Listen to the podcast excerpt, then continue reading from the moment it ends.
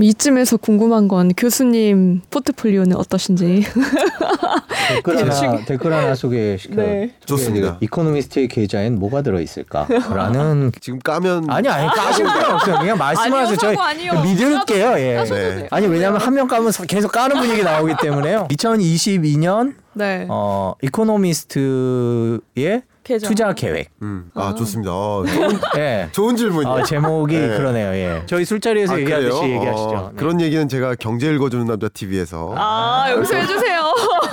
제가 이렇게 단적으로 말씀드릴게요. 여러분이 그 포트폴리오를 어떻게 관리해야 될지 감이 안 온다. 그러면 국민연금을 따라하셔라. 음. 아 국민연금을 예. 따라하자. 그러니까 저의 포트폴리오는요 거의 국민연금하고 비슷해요. 그들이 운용하는 기금이 얼마 정도 되는지 아십니까? 음, 수천억 원? 네?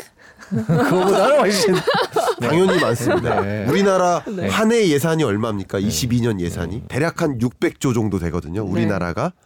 근데 기금운용본부에서 운용하는 기금이 800조가 넘습니다. 아. 근데 그 800조를 네. 800조를 어디에 포트폴리오를 투자하는지를 좀 보시면 좋은데 국내 주식보다 네. 외국 주식이 더 많고요. 외국 주식의 비중을 25년까지 계속 늘려나갈 계획하에 있습니다. 음. 국민연금도. 네. 아, 저도 마찬가지라고 말씀드리고요. 아니 질문해 주셨는데 네. 국민연금 따라서 투자한다라는 거에 대한 질문들이 조금 있으세요. 그래서 그 네. 얘기를 조금 더 했으면 하는데 일단 기본적으로 국민연금이 어디에 투자했는지는 국민연금 홈페이지에 가면 아실 수 맞아요, 있습니다. 맞아요. 이제 정확히 네.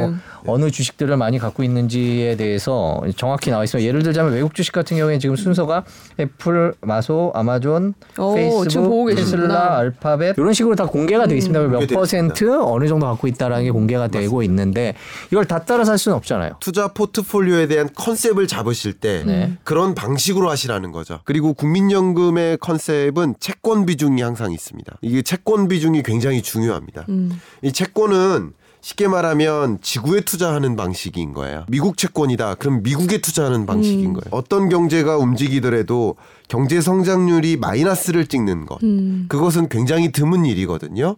근래 경제 속에 놓고 본다면 우리나라는 97년 IMF 외환 위기 때 한 번 마이너스, 음. 그리고 2008년 글로벌 금융위기 때도 마이너스 안 찍었어요. 네. 그리고 20년에 마이너스 0.9%. 그러니까 마이너스를 두 번 찍은 거예요. 근래 경제 속에서. 그러면 이 두 개를 빼고 나면 채권 금리는 채권에 투자하는 방식은 괜찮은 거예요. 음. 두번 마이너스고 나머지 다 플러스니까. 안전하다는 말씀이죠. 그래서 안전한 지키는 투자예요. 국민연금도 역시 기금운용본부가 지키는 투자를 해야 되기 때문에 전체 포트폴리오의 채권 투자 비중을 가지고 있습니다. 한 15% 정도를 가지고 있습니다. 이 비중을 좀 유지하고 특히 요즘과 같은 경우는 미국 채권에 투자하는 거 이것도 중요한 방식이라고 볼 수 있고 그리고 이제 주식 투자 중에서 핵심이 이거죠. 전체 주식 투자액 중에서 국내 주식보다 미국 주식 혹은 해외 주식 비중이 더 높다라는 게 국민연금의 투자 방식이라는 거죠.